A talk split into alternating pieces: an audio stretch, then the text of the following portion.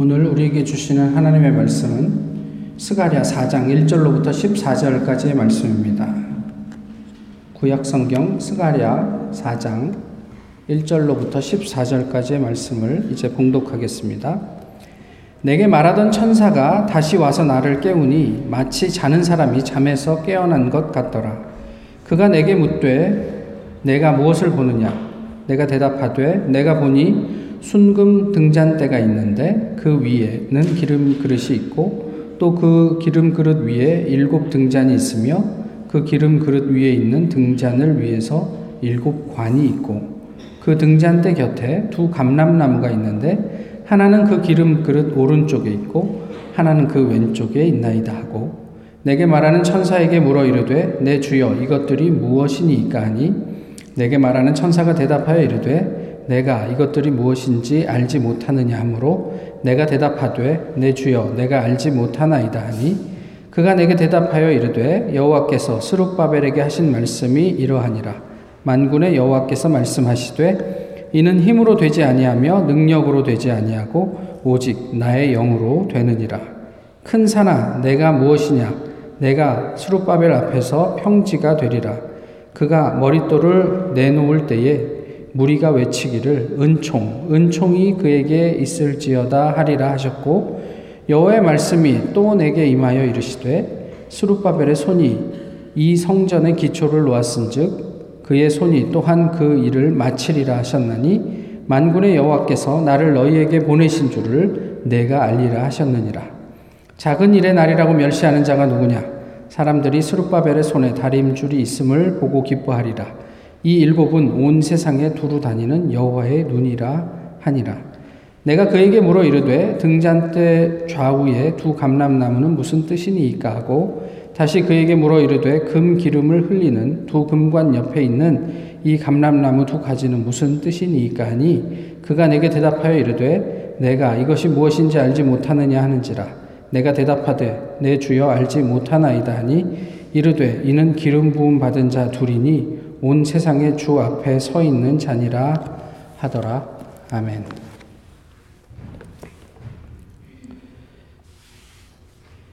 만군의 여호와여, 만일 주의 여종의 고통을 돌보시고 나를 기억하사 주의 여종을 잊지 아니하시고 주의 여종에게 아들을 주시면 내가 그의 평생에 그를 여호와께 드리고 삭도를 그의 머리에 대지 아니하겠나이다.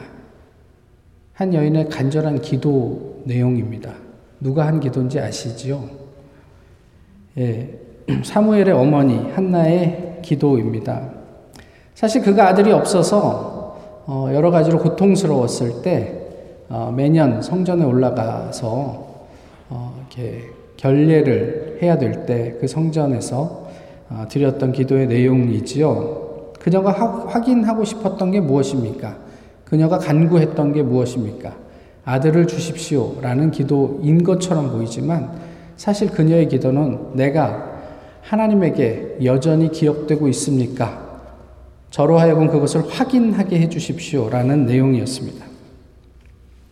하나님이 라헬을 생각하신지라 하나님이 그의 소원을 들으시고 그의 태를 여셨으므로 창세기에 나와 있는 내용이에요. 라헬도 똑같이 그 한나처럼 아들이 없었잖아요. 그런데 하나님께서 라헬을 기억하셨더라. 이게 생각하다. 이게 같은 단어거든요. 기억하셨습니다. 그리고 그제서야 라헬이 아들을 낳을 수 있게 되었습니다. 한나도 방금 읽어드린 그 기도 후에 사무엘을 임신하게 되었죠. 아들이 중요한 게 아니라 하나님의 기억하심이 중요합니다. 동일하게 우리에게도 우리의 소유, 우리의 커리어 그런 것들이 중요한 게 아니에요. 하나님이 지금 나를 기억하시는가 하는 것, 그런 것이 중요합니다. 이게 성경의 이야기예요. 그런데 문제는 우리에게 있어요. 우리도 동의하는가? 이건 다른 문제란 말이에요. 어떠신지 모르겠어요. 나의 커리어, 나의 어떤 소유, 그 모든 것, 그것보다도 하나님께서 나를 기억하시고 있는 그 자체가 나에게 더 중요하다. 여기에 대해서 동의하십니까? 예, 2분이 동의해 주셨습니다. 감사합니다. 성전 재건이 중단이 되고 한 2개월여 지났을 때 학개 선지자가 그랬던 것처럼 스가랴도 하나님을 통해 이스라엘 백성들에게 건축을 다시 시작할 것을 촉구하게 됩니다. 근데 문제는 건축을 해야 되는 당사자들에게 있었어요. 당사자들이 상태가 이런 하나님의 요구를 수용하기에는 좀 버거웠어요. 그러니까 이런 거죠. 바벨론에서 그냥 노예로 잘 살고 있었어요. 잘 산다라는 게 좀 어폐가 있긴 하지만 어쨌든 그렇게 살고 있었어요. 이제는 익숙해질만 하거든요. 그렇게 살고 있는데 갑자기 이제 예루살렘으로 귀환해도 좋다라는 어떤 허락이 떨어진 거예요. 뭐 이제까지 예루살렘에 갈 수 있다라는 생각은 해봤지만 정작 현실이 되니까 와 이게 꿈인가 생신가 싶었을 거란 말이에요. 그리고 이거는 하나님께서 전적으로 주도하신 일이었고 사실 논리적으로 생각하면 이게 일어날 수 없는 일, 기적과도 같은 일이었단 말이죠. 그리고 한 달, 짧게는 한 달, 길게는 한 두 달여를 여행하면서 예루살렘으로 돌아올 때 예루살렘의 과거에 살았던 선배들, 할아버지들에게 과거에 예루살렘이 어땠는지를 전해 들었을 거예요.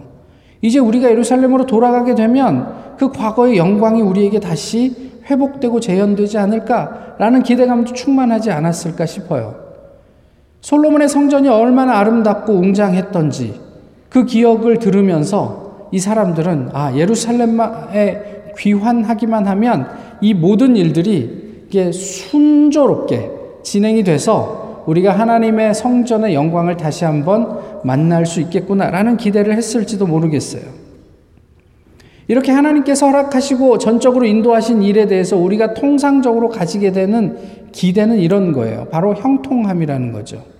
하나님이 인도하셨으니까 때를 따라서 좋은 사람도 만나게 하시고 돈도 생기게 하시고 그래서 이 모든 일들이 순조롭게 잘 진행되게 해 주실 것이다 라는 기대가 우리에게 있는 거죠. 그렇지만 현실은 어땠냐면 감당하기 힘든 산적한 문제와 지난번에도 저희가 나누었지만 사마리아 사람들의 적대적인 방해가 있었어요. 하나님이 주도하신 일인데 왜 이렇게 방해가 심한 거예요?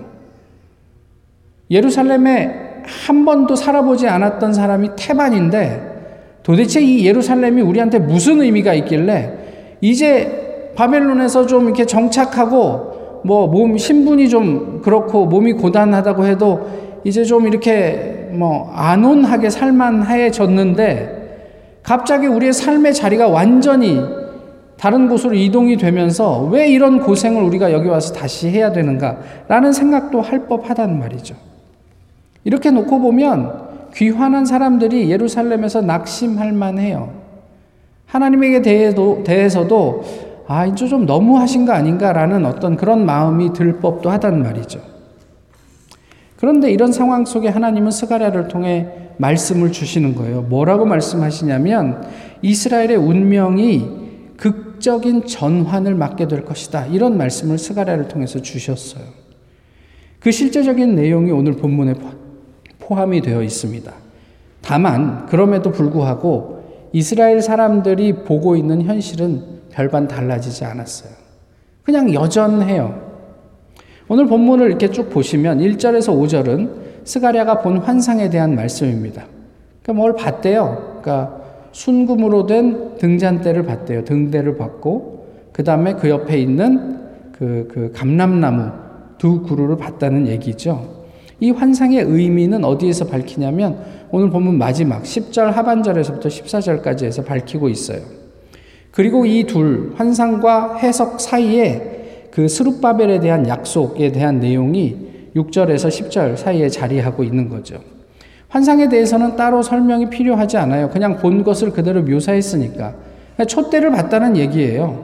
그러니까 이스라엘의 촛대가 어떻게 생겼는지 궁금하세요?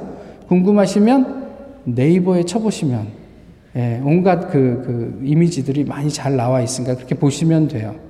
감람나무, 올리브나무가 어떻게 생겼는지 궁금하시면 또 네이버에 들어가서 보시면 다 보실 수 있단 말이에요. 아하, 스가랴가 본 환상이 이런 것이겠구나. 우리가 대충 그렇게 알 수 있어요. 이에 대한 해석은 아까 말씀드린 대로 10절 하반절에 뭐라고 되어 있습니까? 일곱은 온 세상에 두루 다니는 여호와의 눈이다. 근데 유대인들에게 있어서 7은 완전수인데 7과 7이 계속 겹쳐 나오면서 이게 완전한 어떤 것들을 이야기하면서 그 의미가 온 세상을 두루 감찰하시는 하나님의 눈이다라고 해석을 해 주었어요. 그 다음에 이제 감람나무에 대해서는 온 세상의 주 앞에 서 있는 기름 부음 받은 자 둘이다 이렇게 얘기를 했어요.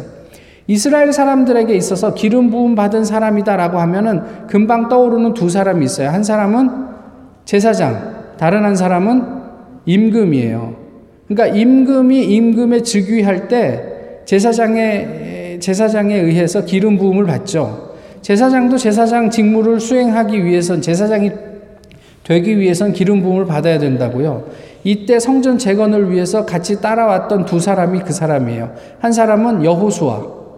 그러니까 그 당시에 대제사장 여호수아. 학개나 에스라서에 보시면 그 사람들의 이름을 이 여호수아라는 이름을 어렵지 않게 보실 수 있고, 다른 한 사람이 오늘 본문에 나와 있는 유다의 총독으로 임명된 스룹바벨이란 말이에요. 그러니까 이 두 감람나무의 의미는 그 두 사람을 지칭한다. 이렇게 얘기를 하셨어요, 하나님께서. 이에 대한 구체적인 내용이 6절에서 10절 가운데 들어와 있다고요. 그래서 오늘 본문을 읽으면서 우리가 6절에서 10절의 내용을 좀 살피게 될 텐데요. 6절에서 7절까지는 하나님의 성령과 은총을 이야기를 해요. 그냥 단어만 놓고 이야기를 하면 그렇다는 거예요. 그리고 8절, 9절, 10절은 성전이 완공됐는데 너무 작아, 초라해. 그래서 실망했어요. 그런데 그 실망 가운데 소망이 있다는 말씀을 주고 계시는 거예요. 그것을 기쁨이라는 단어로 표현을 했는데 그게 어떤 내용인지를 한번 보시자고요.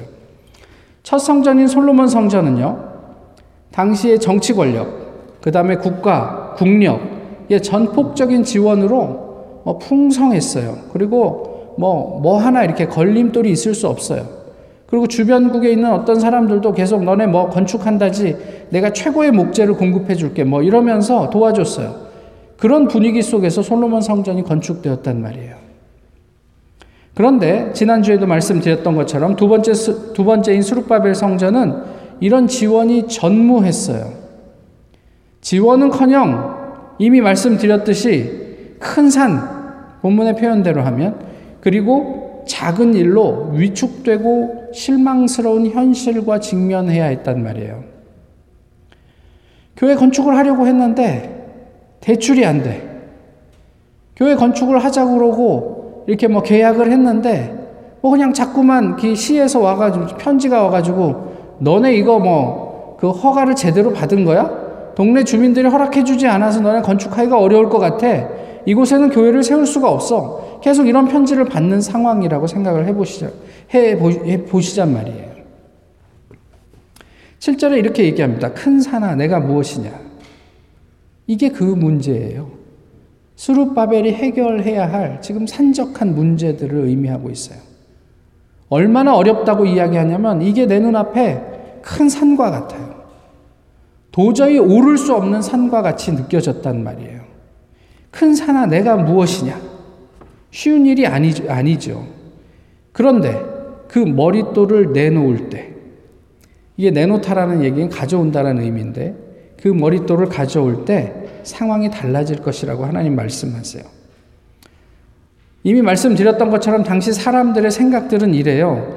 이 성전 재건이 가능할 거라고 기대하지 않았어요.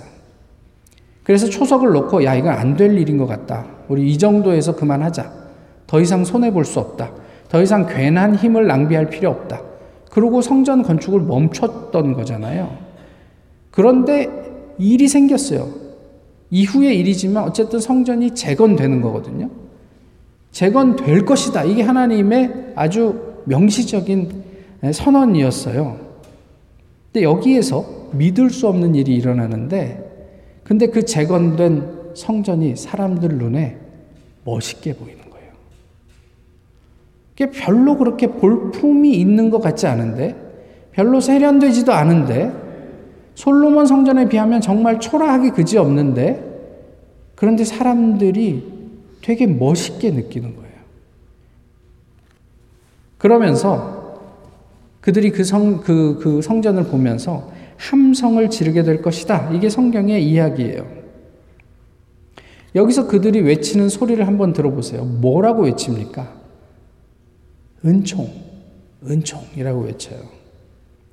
이게 요즘 우리 말로 하면 이 건축이 되고 나서 그 건축물을 보면서 우와, 대박, 헐, 뭐 이런 이야기예요.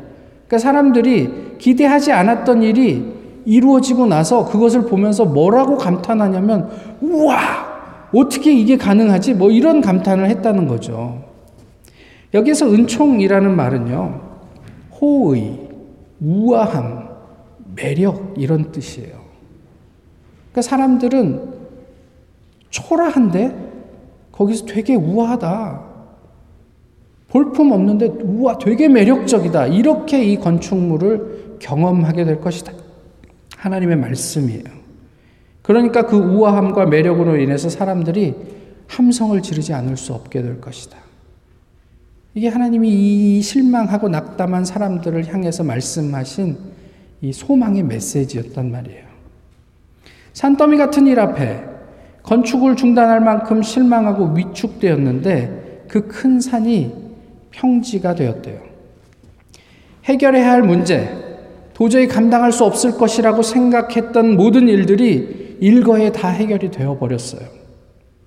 평지라는 단어는 일치, 발음, 정의 이런 뜻을 가지고 있어요. 갈라진 마음이 하나가 되고 느슨해진 말씀이 제자리를 찾고 어그러진 공의가 회복되더란 말이에요. 이 성전 건축을 통해서. 이게 에스라서에 나와 있는 내용이기도 해요.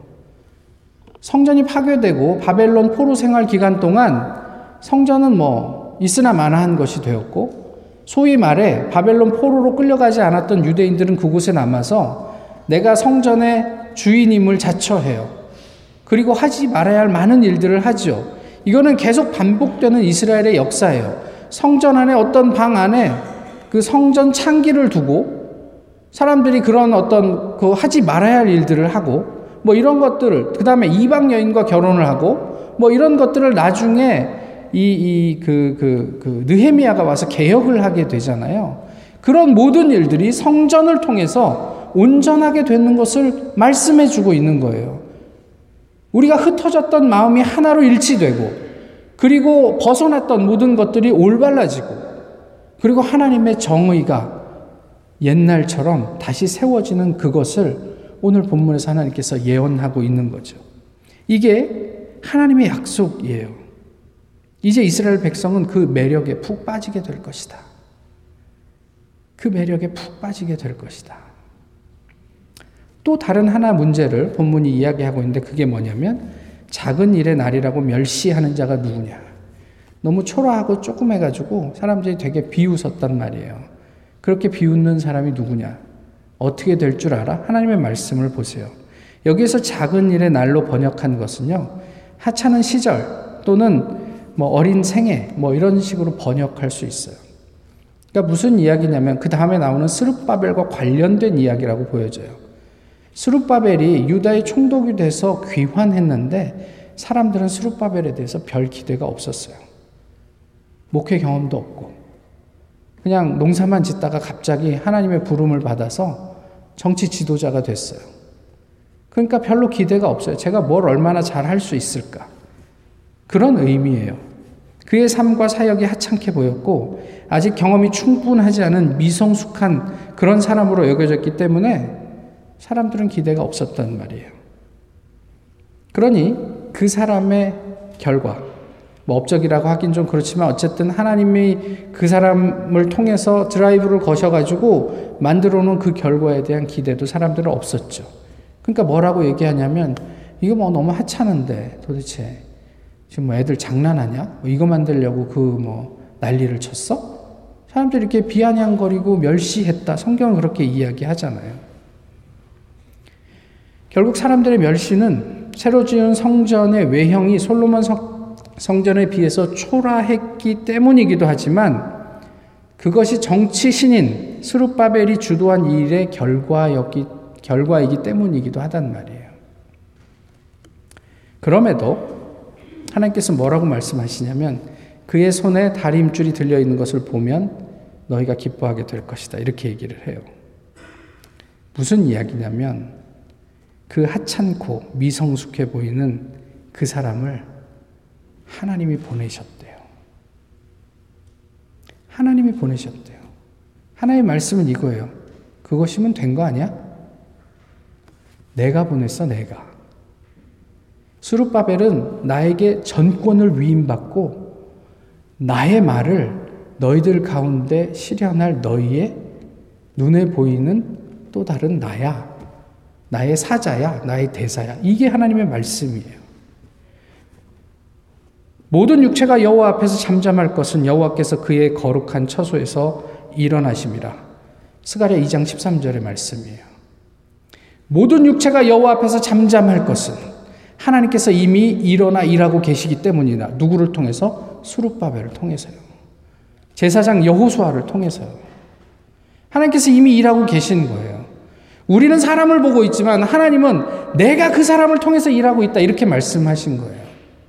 하박국도 동일한 이야기를 해요. 하박국 2장에 이런 말씀이 나오죠. 오직 여호와는 그 성전에 계시니 온 땅은 그 앞에서 잠잠할지니라. 하나님 앞에서 우리가 무슨 할 말이 있어요. 하나님이 하시는 일인데. 시편도 이렇게 고백을 합니다. 너희는 가만히 있어 내가 하나님 됨을 알지어다. 내가 문 나라 중에서 높임을 받으리라. 내가 세계 중에서 높임을 받으리라 하시도다. 우리는 때때로 하나님을 되게 무섭게 생각을 해요. 뭐 하나님이 이거 어떻게 의미 없는 일이야. 그러나 하나님 말씀하세요. 너희는 이렇게 좋게 얘기하면 Be still and know that I'm God 이거지만 좀 과격하게 얘기하면 Shut up and know that I'm God. 뭐가 이렇게 말이 많아요. 너희가 나를 멸시해? 이 하찮은 사람을 통해서 이루어지는 일이 멸시받을 일이야? 근데 그 일이 세상의 중심이 될 것이야. 내가 세상의 주권자라는 것을 너희가 알게 될 것이야. 이게 하나님의 말씀이었어요. 우리 눈에 보이는 건요, 두 가지예요. 큰 산, 그리고 하찮고 어린 것이에요. 어린 것들이 뭘 하겠어? 이런 이야기를 하는 거죠, 우리가. 경험도 없는데 그 뒤에 하나님이 있는지 없는지는 따져 묻지도 않아요. 근데 하나님 우리에게 말씀하시는 건 그거예요. 나면 되지 않아? 이런 큰 산과 하찮음 앞에서 우리는 낙심도 하고 겁도 먹고 공포에 떨기도 하죠. 근데 하나님이 오늘 약속하신 내용이 그거예요. 내가 너희를 기억하고 있다. 내버려 두지 않는다. 이 말씀이에요. 이 큰 산 앞에서 하나님은 어떤 역사를 이루세요? 거대한 난관이 일치와 올바름과 정의가 되게 하시겠다는 거예요. 안 될 것 같은데 그렇게 하나님 만드시겠다는 이야기예요. 무엇이 지금 우리를 압도하고 있습니까?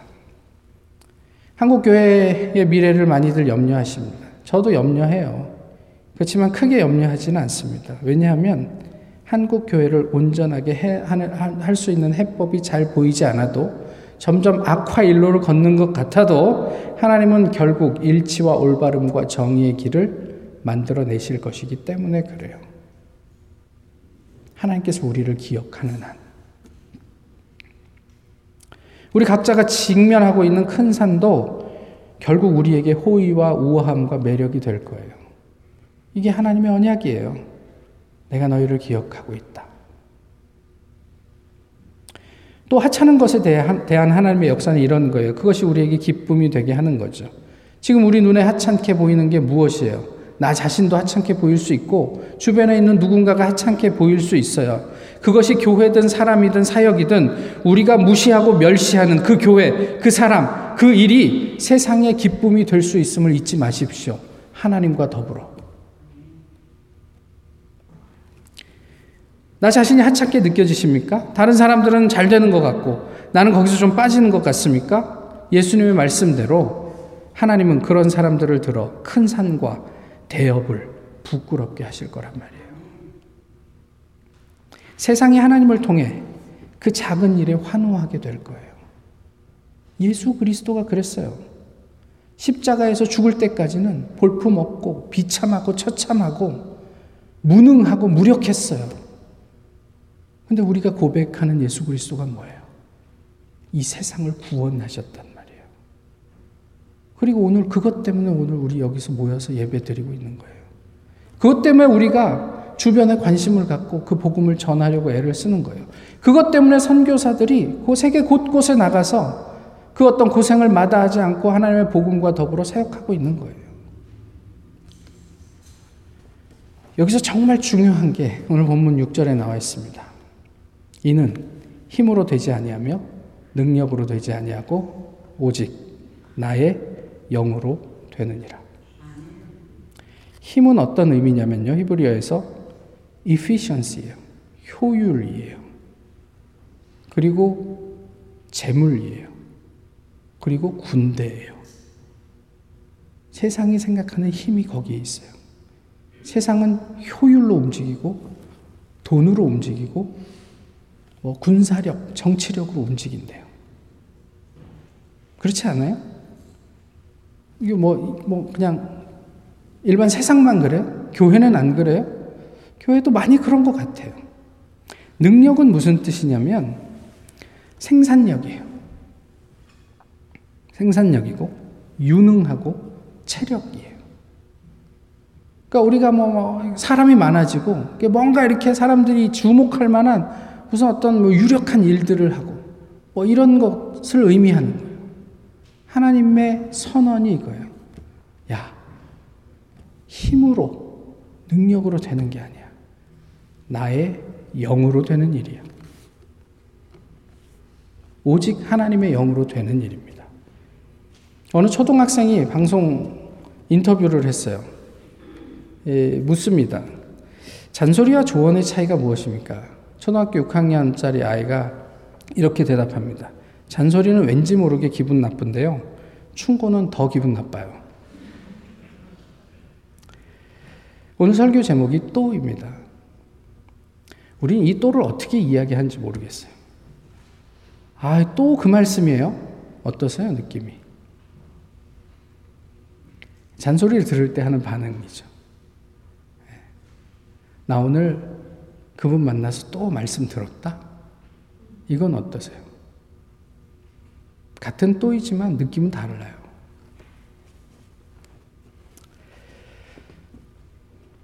아이들이 그 주차장에서 놀다가 쌀이 빗자루 같은 걸로 어떤 차를 이렇게 문질렀나 봐요.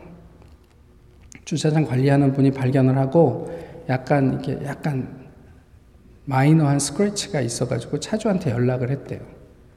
그랬더니 그 차주가 한 말이 애들이 놀다 그랬으니까 그냥 좀 혼만 좀 내주시고 집에 돌려보내시면 되겠다고 메이저한 그런 스크래치가 아니니까 그렇게 얘기를 했어요.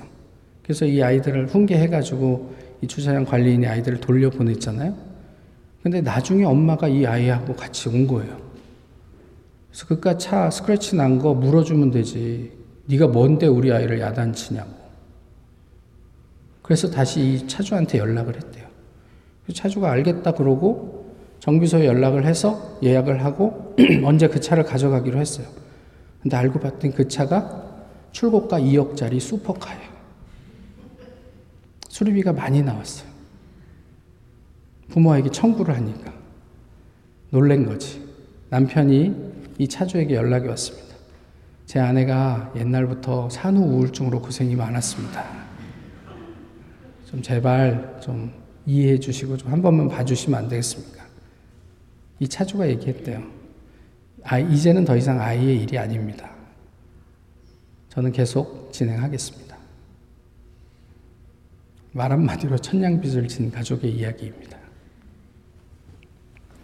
하나님의 약속이 우리에게 이처럼 귀찮고 잔소리 같은 그런 말로 경험되는 한 우리는 이 세상을 힘과 능력으로 살아내려고 하는 시도를 멈추지 않을 거예요. 아니, 그렇게밖엔 살 수 없을 거예요. 믿어지지 않으니까. 내가 너희의 삶을 책임지고 있어. 안 믿어지니까 어떻게 해서든지 내 힘과 내 능력으로 살아보려고 애를 쓸 거예요.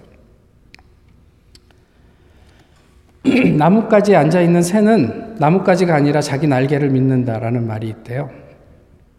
당연하죠. 예. 나뭇가지 부러져 봐야 새는 날개가 있으니까 날아가면 되니까요. 우리는 무엇을 의지합니까? 힘과 능력이라 이름하는 가지를 의지하기보다는 성령이라 이름하는 하나님께서 우리에게 달아두신 그 날개를 믿어보면 어떨까요? 우리가 하나님의 말씀을 기대와 감격으로 경험하며 성령이 주시는 그 자유를 세상을 훨훨 날면서 한번 세상에 보여주면 어떨까 싶어요. 예수님처럼 말이죠. 스가랴, 여호와께서 기억하신다라는 뜻입니다.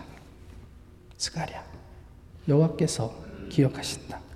우리는 늘 하나님께서 우리를 기억해달라고 기도하지만 하나님은 언제나 우리를 기억하셨어요. 그리고 예수님을 통해 임마누엘, 너희와 함께한다. 그분이 너희와 함께한다 약속해 주셨어요. 여러분, 제카리아, 자칼이 기억하다는 말이거든요. 야는 야훼의 줄임이죠. 스가랴의 원래 발음이 자카리아, 제카리아입니다. 여러분, 제카리아, 하나님께서 우리를 기억하십니다. 기도하겠습니다. 귀하신 주님, 우리는 늘 걱정합니다. 왜냐하면 주님의 지혜를 잊기 때문입니다. 우리는 늘 분개합니다. 왜냐하면 인자하신 주님을 망각하기 때문입니다. 우리는 갈구합니다. 주님의 매력에 무지하기 때문입니다. 우리는 범죄합니다. 하나님의 온전함을 외면하기 때문입니다. 우리는 두려워합니다. 주님의 주권을 망각하기 때문입니다. 주님은 언제나 우리를 기억하십니다. 우리도 주님을 기억할 수 있도록 도와주옵소서. 예수님 이름으로 기도하옵나이다. 아멘. 찬송가 391장 함께 부르시겠습니다.